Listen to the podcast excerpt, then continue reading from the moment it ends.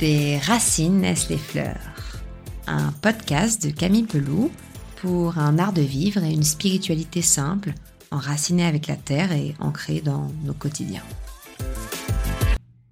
Bonjour à toutes et à tous et bienvenue pour un nouvel épisode du podcast Des racines naissent les fleurs? Alors aujourd'hui, on va continuer dans cette dynamique de rencontre euh, avec les plantes médicinales, avec les herbes.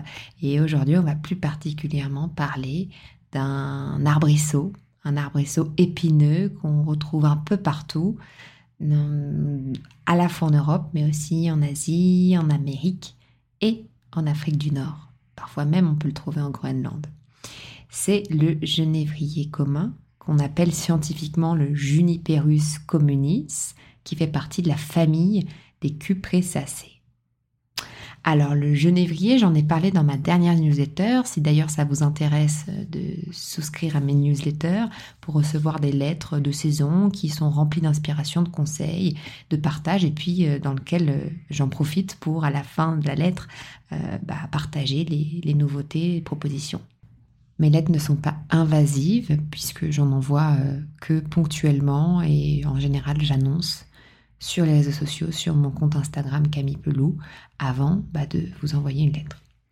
Alors, euh, pour en revenir au genévrier, le genévrier, pourquoi j'en parle maintenant? C'est qu'au moment où j'enregistre ce podcast, bah, euh, on est en octobre et c'est euh, la saison de la récolte du fruit de genévrier, ce qu'on appelle le cône, qui est la partie du genévrier qui est le plus connu, en tout cas en, en usage culinaire et médicinal. Puis je vais vous raconter du coup dans ce podcast à la fois où on trouve le genévrier, comment on le reconnaît, à quoi il sert, et puis évidemment ses conditions et ses précautions d'usage parce qu'il y en a un paquet pour le genévrier. Alors du coup, euh, le genévrier, c'est un arbrisseau qui euh, aime, euh, on va dire, les sols plutôt calcaires et c'est un, un arbrisseau qui s'adapte énormément au climat difficile. Donc c'est un arbrisseau qui a euh, une force de vie assez impressionnante, une force adaptative euh, vraiment très intéressante. C'est un arbrisseau qui va à la fois s'adapter à la sécheresse, mais aussi au froid. Et puis il a développé, comme c'est un arbrisseau très intelligent, comme beaucoup de plantes d'ailleurs, il a développé une stratégie pour que le bétail ne s'approche pas de lui et puis bah, ne se fasse pas dévorer. Donc il a des aiguillons un peu partout. C'est, euh, j'aime bien regarder les plantes et me dire à quoi elles peuvent servir dans le sol, à quoi elles peuvent servir euh, dans la nature, pourquoi elles sont arrivées à cet endroit-là, à quoi elles, à quoi elles peuvent bien être utiles. Euh, parce que en fait, les plantes, elles agissent en syntropie. En général, elles agissent pour le meilleur de la vie. Et donc, en général, si elles sont là, c'est qu'elles ont une fonction par rapport au sol et par rapport à la, à la biodiversité qui l'entoure. Alors, le genévrier, il a des racines très très très puissantes, enfin profondes on va dire. Et quand on a des, arbrisseaux ou des plantes qui ont des racines très profondes, qu'est-ce que ça peut faire? Bah, Ça veut dire que possiblement et très probablement, elle va permettre une meilleure intégrité du sol. C'est d'ailleurs assez intéressant de voir que le génévrier pousse souvent sur des coteaux, dans des pentes. Et la fonction que cet arbrisseau il va avoir, bah, c'est de garder l'intégrité du sol, de permettre au sol de garder une forme de, forme, euh, de structure. Et donc ça, ça nous, ça nous parle un petit peu de l'utilité que ça peut avoir hein, le genévrier, par exemple, dans des, dans des jardins, si on a envie de le cultiver, par exemple, qui sont en pente, par exemple. Euh, ce qui va donner de la structure au sol. Par exemple, c'est aussi intéressant sur des zones où euh, on a des euh, voilà, on a, des sols qui sont très arides ou qui s'éboulent, qui qui se ouais, qui se défont très facilement. Le genévrier peut avoir une fonction intéressante à ce niveau-là. Alors le genévrier, c'est un arbrisseau qui a une longévité assez importante puisqu'il peut vivre jusqu'à 200 ans. Alors comment on reconnaît le genévrier Alors le genévrier, on le reconnaît parce que c'est un arbrisseau, ça je l'ai dit, épineux. Ça veut dire qu'il a des aiguillons euh, qui le rendent euh, assez hostile euh, à la cueillette notamment. Donc je vous parlerai de ça, comment on peut faire pour cueillir les, les cônes sans se faire mal aux doigts. Je, rigole parce que je me souviens d'un bon nombre de fois où j'ai essayé de, récolter les, les cônes et et je me piquais tout le temps. Bref. Donc, on va partager aussi les astuces pour le faire de la meilleure manière possible. Alors, euh, arbrisseau épineux, il faut savoir que c'est un arbrisseau qui pousse un peu partout. Comme je l'ai dit, par contre, sa taille, elle va dépendre un petit peu de l'exposition à la chaleur. Donc, dans les pays chauds, on peut avoir des genévriers qui peuvent atteindre 6 mètres de haut. Chez moi, dans les Alpes, on a des genévriers qui sont plutôt à 1 mètre, 1 mètre et demi de hauteur maximum. Alors on reconnaît euh, le genévrier parce que du coup, bah, il a des feuilles, donc euh, ce qu'on appelle vulgairement des épines, mais en fait, euh, il a des feuilles qui sont donc sessiles. En botanique, une feuille sessile, ça veut dire que c'est une feuille qui n'a pas de pétiole ni de pédoncule et qui est directement attachée à la tige. Les feuilles sont disposées 3 par 3. C'est ce qu'on appelle des feuilles verticillées. Ça veut dire que ces trois feuilles, elles sont insérées au même endroit, au même niveau, au niveau de la tige. Je mettrai une photo du genévrier euh, euh, sur euh, l'article avec les sources que vous retrouvez sur mon site internet. comme ça, vous pouvez regarder aussi. Puis de toute façon, je vous prépare des vidéos de toutes ces plantes dont je vous parle, que je proposerai dans un programme sur les plantes médicinales et notamment les plantes sauvages. Euh, un programme qui, je pense, sortira l'automne prochain, donc dans un an. On a déjà tourné une bonne partie des vidéos, on va dire la plus grande partie, grande majorité, mais il manque encore quelques vidéos bah, pour, pouvoir vous proposer ce programme. Ça vous permettra voilà, d'une manière didactique et pédagogique, et puis ludique, et puis esthétique, et puis visuelle, et puis sensorielle, d'avoir accès à la connaissance des plantes. Alors, euh, le genévrier, il, contient, enfin, il a aussi des fleurs, euh, des fleurs qui sont, euh, qui sont présents sur certains arbrisseaux, parce que c'est un, c'est un arbrisseau qui a à la fois des arbrisseaux mâles et des arbrisseaux femelles. Donc, on n'aura pas toujours des fleurs sur les mêmes arbrisseaux. Alors, euh, ce qui nous intéresse, euh, on va dire euh, le plus, même si toutes les parties, on va en reparler, peuvent être utiles, c'est le fruit du genévrier qui a, quand à maturité, qui est noir-bleu ou un peu vert-bleu quand il a maturité. sinon, bah, il commence plutôt pâle, jaune, et voilà, on va vraiment le récolter à maturité quand il sera noir-bleuâtre, vert-bleuâtre comme ça. Et sa forme, bah, c'est comme un globe. Donc c'est une petite boule en fait, assez petite. Euh, et les, le, ce fruit, en fait, on appelle ça un cône. Et souvent on dit ah une baie, mais en fait c'est vraiment c'est un cône. Euh, et ce fruit, il est basé à la racine des feuilles, ce qui veut dire que c'est pour ça que c'est très difficile d'aller attraper ces cônes, c'est que en fait on a des, on a des feuilles qui, euh, qui piquent et qui euh, nous empêchent d'atteindre ce fruit. Voilà. c'est assez fréquent de voir sur le même arbrisseau des fruits de différents moments de maturité, c'est-à-dire des fruits à la fois récents qui sont pas encore mûrs et des fruits qui sont déjà trop mûrs de l'année d'avant et des fruits mûrs parce que les cônes, ils sont longs à mûrir et ils apparaissent qu'à partir de la deuxième année. Donc il y a aussi des arbrisseaux où vous ne trouverez pas de cônes. Si c'est des arbrisseaux qui sont récents, qui sont jeunes, ben, il n'y aura pas de cônes. Donc on a à la fois sur ces arbrisseaux euh, des, cônes euh, de l'année d'avant, des cônes qui seront matures l'année d'après et des cônes matures. Alors comme si vous m'avez bien suivi, euh, c'est, la forme euh, botanique de cet arbrisseau, elle est compliquée pour la cueillette.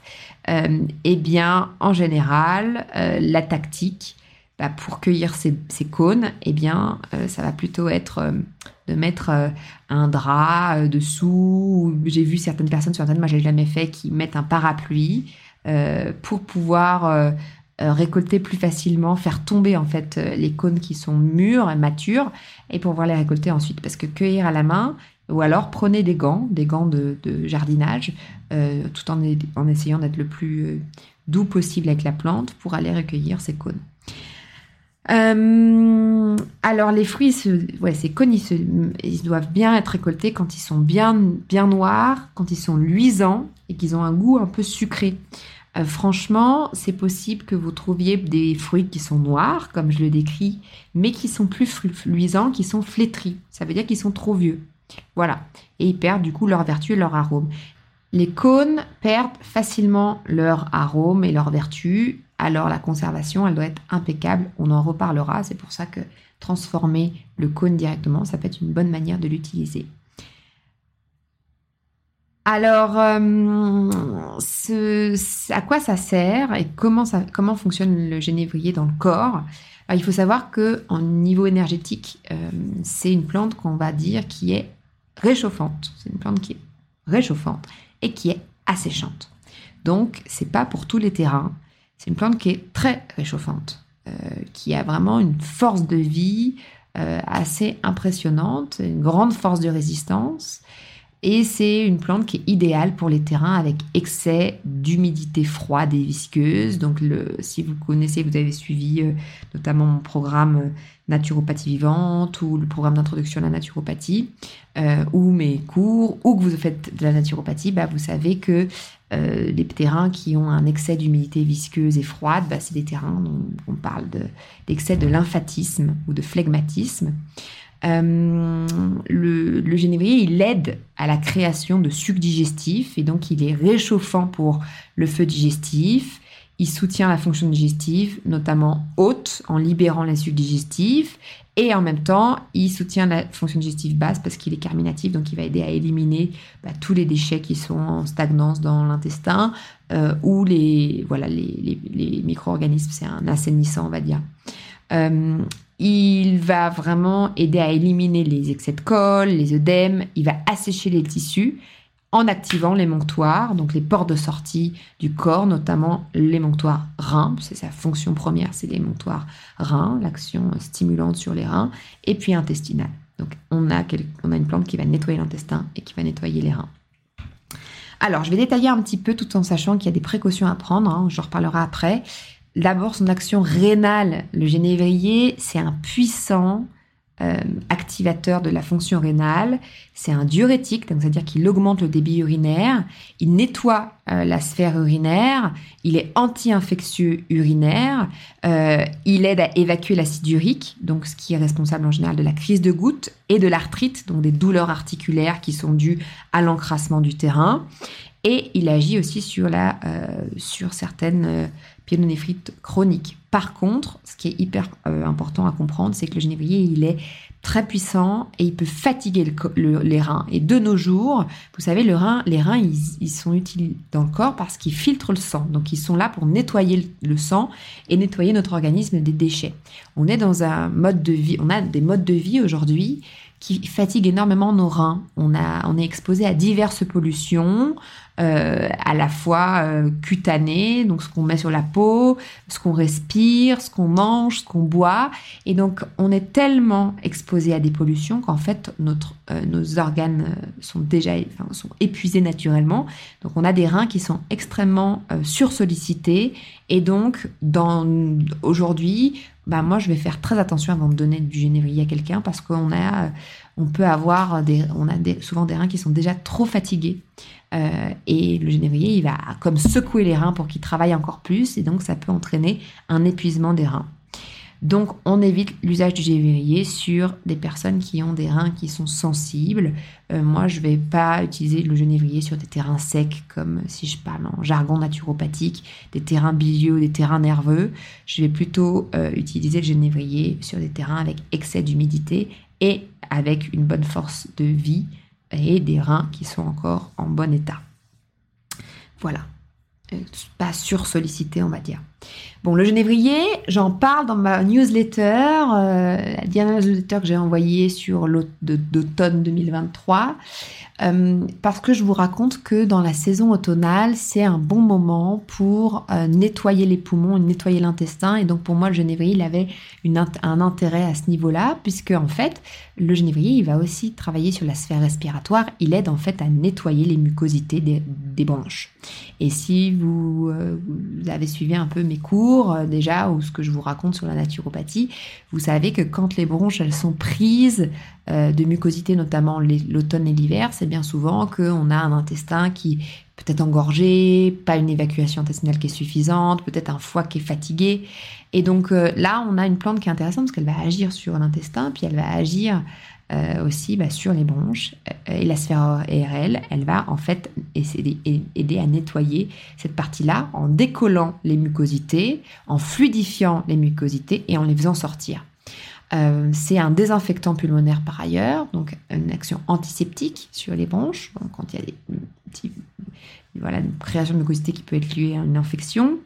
Euh, donc, très utile, notamment quand on a des affections, donc des, des, troubles euh, des bronches avec euh, des, anciennes, c'est-à-dire avec des mucosités là depuis longtemps. Donc, des gens qui ont souvent dans la gorge des mucosités, qui ont envie de cracher souvent. Le matin au réveil, c'est assez, assez courant quand on a ce genre de cathare chronique.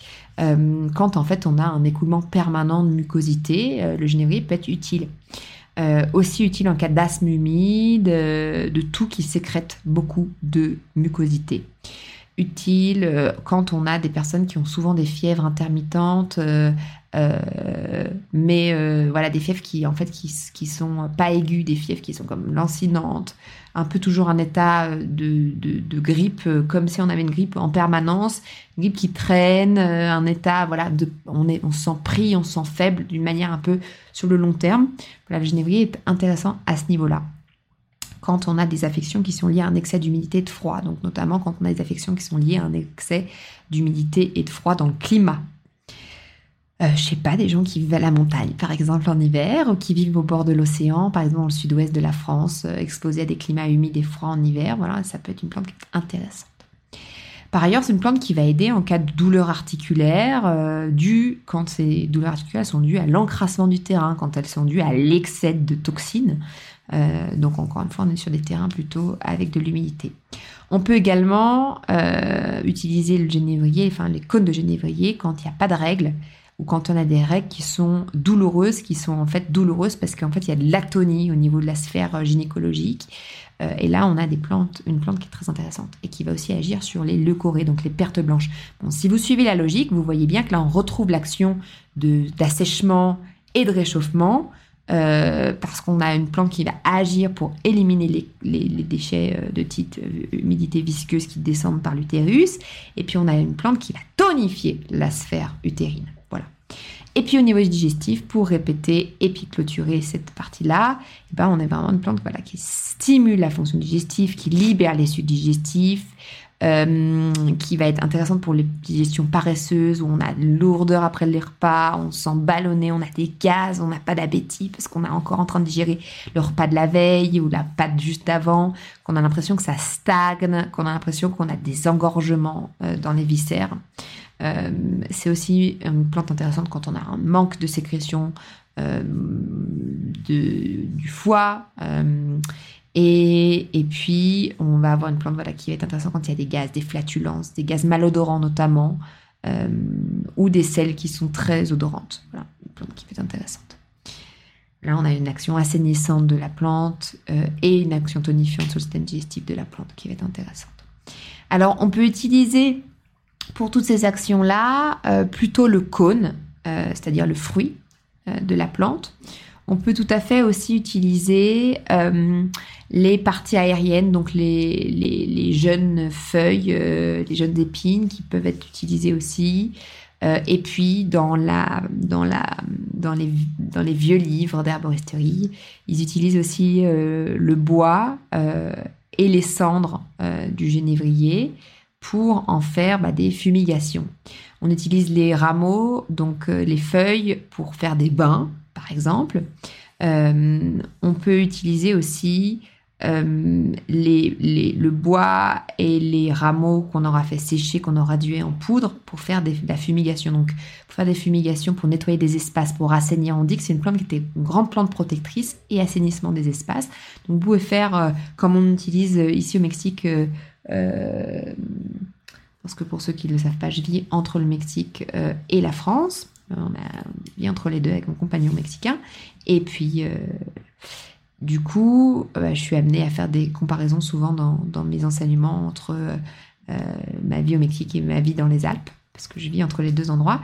Et donc, du coup, au Mexique, ils utilisent bah, ce qu'on appelle le copal, euh, qui est en fait une résine d'un arbre, euh, qui est un arbre euh, sacré qui permet de purifier les espaces et de faire la connexion entre la sphère céleste et la terre. C'est une, comme une plante qui va ouvrir la porte vers le monde invisible. Et cette, ce copal, il est déposé en fait sur des, sur des braises ardentes. donc on fait on fait chauffer un feu, ou alors on fait chauffer euh, du bois pour faire, euh, et on met des, du charbon. L'objectif, c'est de récupérer du charbon et de mettre sur des braises bien ardentes ou le charbon euh, bien chaud, bah, du coup, le copal pour que ça émette une fumée odorante et qui assainit l'espace. Eh bien, on pourrait faire tout à fait la même chose avec le genévrier réduit en poudre qu'on viendrait jeter sur les braises pour nettoyer les espaces. Alors dans les légendes, on peut utiliser aussi les bois de genévrier, les, rameaux de genévrier euh, à faire sécher, à accrocher dans la maison bah, pour protéger, pour la protection notamment. Il y a plein de légendes autour de tout ça. Euh, on peut tout à fait utiliser le genévrier euh, et peut-être d'une manière plus douce en gémothérapie, donc en phytoembryothérapie, donc les jeunes pousses et les sommités voilà, qui vont être récoltées au printemps, euh, elles peuvent être utilisées. Euh, donc notamment quand on veut utiliser de la gémothérapie, bah, en général c'est un, un mélange. Euh, donc les, bourgeons, ils sont mélangés dans un tiers d'alcool, un tiers de glycérine végétale et un tiers d'eau. Alors, en gémothérapie, cette plante, elle est considérée comme tonifiante, pas étonnant. Elle active la détox rénale, on est d'accord ça revient à ce qu'on disait tout à l'heure, elle active euh, la sphère hépatique euh, et elle active aussi l'élimination, elle draine le sang.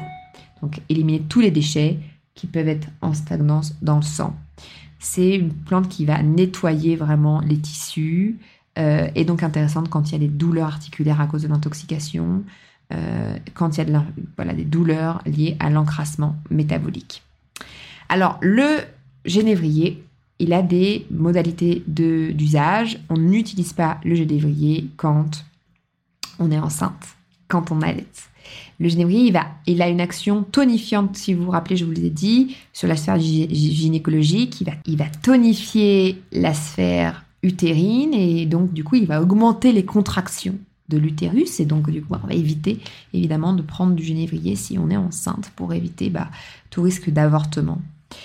Euh, la plante, elle est aussi contre-indiquée quand il y a irritation du tissu rénal, quand il y a la présence de sang dans les urines, quand vous êtes en néphrite, quand vous avez des calculs rénaux. On évite quand il y a des faiblesses rénales. Et c'est une plante qu'on n'utilisera pas à long terme, on la prend en cure. Alors dans ma newsletter, je vous parle d'une cure de 10 jours pour commencer, pour rentrer dans le cadre bah, d'une cure, par exemple de détox euh. Euh, certains ouvrages vont jusqu'à 3 semaines de cure maximum, avec des grandes fenêtres thérapeutiques entre les deux. Euh, et on évitera de la prendre sur le long cours, évidemment. Alors, comment on peut l'utiliser? Une fois qu'on l'a récolté bah, on peut faire des infusions de ces cônes frais ou séchés. On peut faire des décoctions de, des bois euh, en copeaux. On peut faire des décoctions des parties aériennes. On peut faire on peut faire aussi des infusions des jeunes pousses. On peut faire un vin de fruits avec, par exemple, des cônes et du vin blanc, et ça peut être un vin, euh, par exemple, apéritif ou digestif, à prendre en toute petite quantité euh, après les repas ou avant les repas, selon l'usage, euh, pour aider les sécrétions digestives. Donc là, en vin, ça serait plutôt par rapport à cette problématique-là. Et puis après, on peut préparer bah, nos macérations alcooliques. donc, faire macérer les cônes dans de l'alcool, ou alors vous procurer teintures, des teintures mères pour faire une cure.